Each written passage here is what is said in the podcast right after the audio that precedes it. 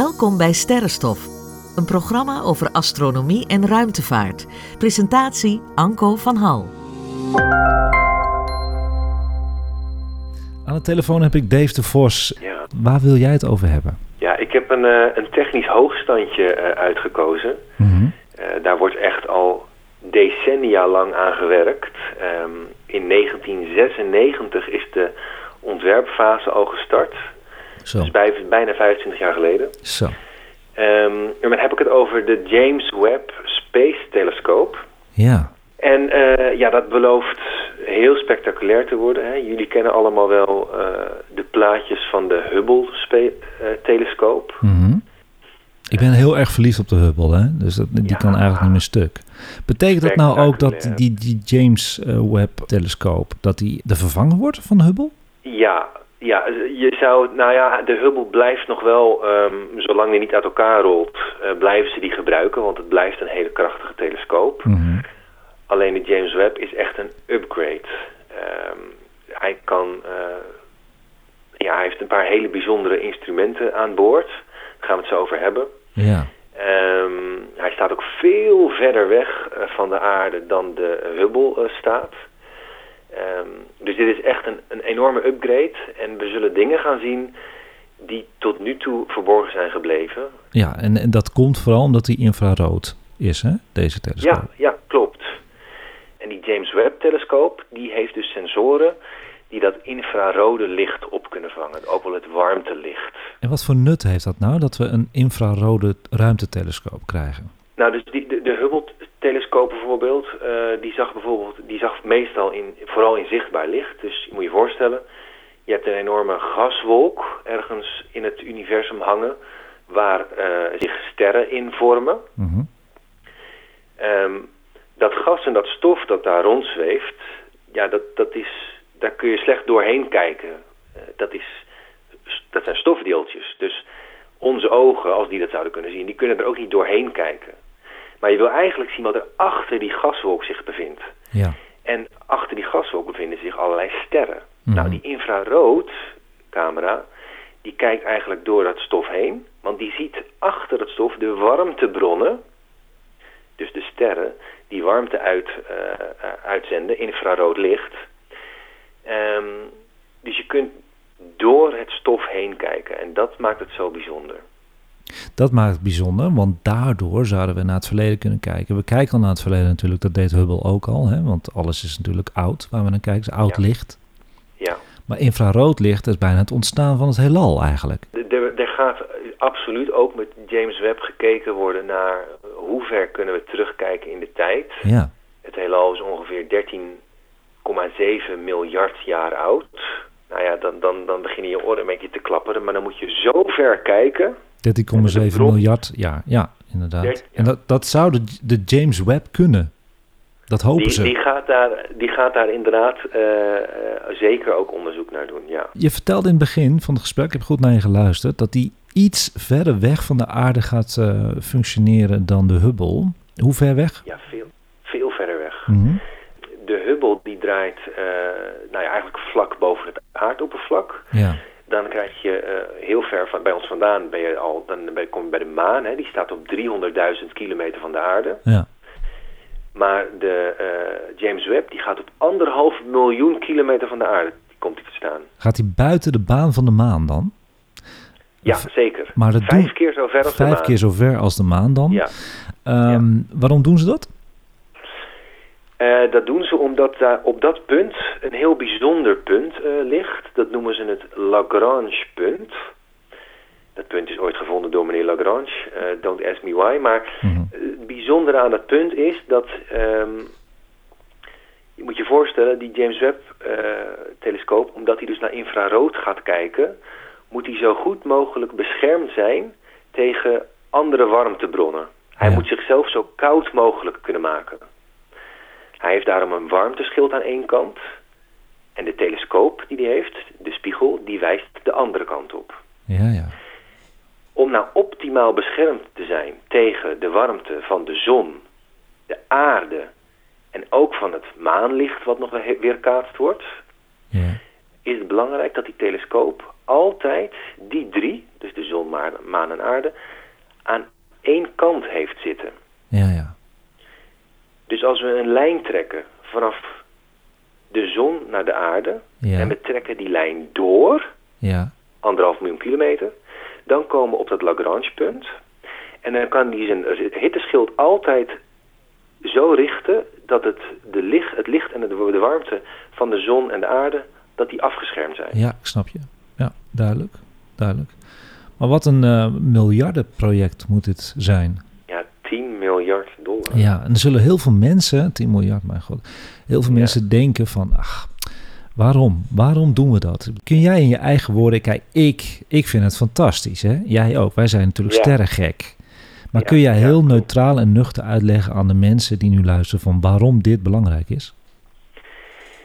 Nou ja, kijk, het, het- inderdaad 10 miljard is een beetje te duur om gewoon voor de hobby eh, uit te geven. Dus er is wel een reden. Ja, Ehm, en ik denk dat het helemaal deep down er toch mee te maken heeft dat de mens een ontdekkingsreiziger is. Ehm, toen eh, Amerika nog niet eh, ontdekt was, eh, ja, en Europa omgeven werd door de oceaan, dat is, was alles wat we wisten. Toen, schapte, toen stapte Columbus op een dag op zijn boot en die zei, nou, ik ga. ja, En ik zie wel waar ik uitkom. En hij ontdekte een nieuw continent. ja, precies. En eigenlijk kun je het een klein beetje vergelijken. Hè? De James Webb die zal eh, gebieden in ons universum ehm, ontdekken waar we nog nooit onze ogen eh, ja, opgelegd hebben, zeg maar. Hmm. Ehm, die we nog nooit gezien hebben. Ehm, het is ook helemaal niet, dat, dat zijn plekken waar we helemaal niet meteen naartoe kunnen. Maar ze vertellen ons wel een verhaal over eh, ja, hele basis of hele elementaire vragen eigenlijk. Hè? Ja, hoe is het universum tot stand gekomen? Hoe is onze zon en, en de planeten daaromheen ontstaan? Ehm, dus die ontdekkingsreis eigenlijk op zoek naar die antwoorden, daar gaat het om. ja. En dat is ook wel belangrijk voor onszelf natuurlijk.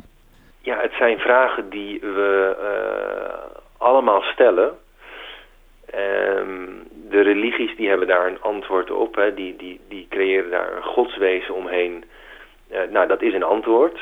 Ehm, wetenschap neemt daar geen genoegen mee. En die zegt nee, we willen op de wetenschappelijke manier weten waar alles vandaan komt en hoe we, kun- hoe we het kunnen verklaren. Ja, ja, precies.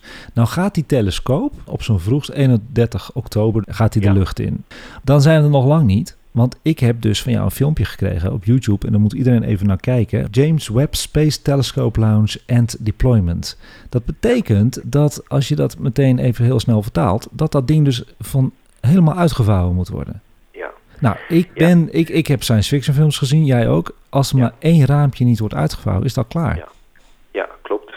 En dat maakt dit project extreem ja, kwetsbaar. Het is een, een technisch hoogstandje waar je u tegen zegt. Er moet heel veel goed gaan om dit uiteindelijk echt te laten slagen. Het zou zomaar, als er iets misgaat, dan is die 10 miljard dollar... Ja, die had je net zo goed door de play kunnen spoelen. Ja, is niet, dan is het voor niets geweest. Dan is het eigenlijk allemaal voor niets geweest. Nee, en, en, en dat is een, een goede vergelijking, want de Hubble, vlak nadat die gelanceerd was... Was het, ging het ook mis, hè? toen ontdekten ze dat er een fout in de spiegel zat. Ja, klopt. Ja. Ja, je, je kan het je, dat kan je al niet voorstellen. Nee, Maar toen hadden de Amerikanen de space shuttles nog eh, in, in, in bedrijf. precies. En die zijn daar volgens mij, nou ja zeker één, maar volgens mij zelfs twee keer naartoe gegaan. Om letterlijk een nieuwe spiegel daar eh, Ja. eh, aan dat ding te hangen. Nou, dat gaat bij de James Webb niet gebeuren. Dat Dus dat. Dus het wordt echt een heel groot risico wat ze nemen. Het gaat als een soort pakketje, als ik het Ja. goed begrepen heb. Je gaat die naar, naar boven toe, hè? Ja, ze open en dat vouwen ze in. Dat doen ze nu in de hangar op aarde. Ja, En daar gaat, ja, dat, dat moet zo nauwkeurig en precies gaan. Ik, ik las ook dat hè, er, zit, eh, er zit een hitteschild eh, aan dat ding vast. ja, dat bestaat uit vijf flinterdunne zeilen. Die zijn dunner dan een mensenhaar. En ehm, ongelooflijk. bij, een- bij een van de laatste eh, tests is één zo'n zeil gescheurd. Ja. Ja, even Apeldoorn bellen. Nou, maar, maar Dave, als ik het nu zo hoor, hè? Het is bijna Ja, dat je denkt van, hoe, hoezo gaat Ja. dit goed komen? Ja, maar de, de, de, de, de reward, Ja, de het, beloning als dit goed gaat, is zo gigantisch. Ehm, Ja. Kijk, je moet je voorstellen, je, misschien heb je wel eens, eh, misschien hebben de luisteraars ook wel eens van exoplaneten gehoord. Nou, leg het, leg het in één zin uit eh, wat Ja. het is. Hè, de, de aarde draait om de zon, dus Mhm. dat is een planeet, Saturnus, Venus, et cetera. Planeten die om andere sterren draaien dan de zon, dat Precies. noemen we exoplaneten. Exact. Ja. En eh, exoplaneten die kunnen nu wel waargenomen worden, maar meestal indirect noemen ze dat. Dus eh, de, de, de, de sterrenkundigen die observeren een ster, die zien bijvoorbeeld een beetje dat die ster wiebelt. Ja. Dan weten ze, er is een planeetje dat om die ster heen draait. Trekt een beetje met zwaartekracht aan die ster. Ja. Daarom wiebelt die ster en daarom is er een planeet. Ja. Dus die weten indirect dat daar een planeet is. Precies. Nou, die James Webb telescoop die gaat direct een beeld kunnen maken van die planeet die om die ster heen draait. Ja, we willen het, Dave. We willen deze telescoop naar boven. Ik wil het nu eigenlijk. Ja, Ja, ik, ik- eh, ik ben erg Ik kan enthousiast. niet wachten. nee, ja. ik ook niet. Ik was eerst een beetje teleurgesteld dat het een infrarood eh, telescoop was. Want ik hou van mooie plaatjes. Hè. Ik ben natuurlijk precies. een natuurfotograaf en zo. Maar het schijnt dat er ook een optisch dingetje bij zit. Maar het, is niet, het, het is niet de hoofdzaak. Het gaat om het infrarood. Het komt helemaal goed. We kunnen het allemaal zien. Missielengte is vijf jaar, dat is het plan. En het doel is tien jaar. Dus het is niet zo Oh, lang als de Hubble in ieder geval. Nou, maar de Hubble was ook niet zo lang voorzien. Hè? Nee. Ze, ze budgetteren hem voor een x aantal jaar. Ja. En gaat hij dan nog door? Ja, dan is het natuurlijk zot om hem gewoon eh, af te laten zinken. Dus dan houden ze hem in de lucht. Hetzelfde geldt voor Curiosity, het karretje wat op Mars Ja. rondrijdt. Ze zenden dat ding erheen met misschien de verwachting, hij doet het een jaar. Maar eh, Spirit en Opportunity zijn voorgangers. Ja, volgens mij heeft één het nu begeven, maar die andere, die, die heeft helemaal eh, in zand bedekte zonnepanelen. Die krijgt bijna zijn batterij niet meer opgeladen. Klopt. Maar toch lukt het steeds weer een beetje en dan kan die weer een paar meter verder rijden. Ja. Ja, ze, ze, ze houden hem in de gang, aan de gang zolang die rijdt. Ja, ja, ja, ja. Ze, ze, ze, ze maken er wat van. En dat hoop ik ook dan met deze telescoop. Maar eerst moet hij de lucht in. Eerst moet alles ontvouwen worden. En nogmaals, Ja. even de tip. Ga even naar YouTube toe en, en zoek het filmpje op. Want het is Ja, de moeite waard. Briljant Ja. hoe, zien hoe, hoe die telescoop in de lucht zich eh, ja, gaat ontvouwen tot dit, dit technisch wonder. En eh, nou goed, daar kunnen we nog een hele eh, andere episode aan wijden. Maar ja, ga dat filmpje echt even bekijken. Het is ontzettend bijzonder. Het was een mooi bevlogen verhaal, Dave. Dank dat ik eh, aanwezig mocht zijn. Graag gedaan. En jij ook bedankt.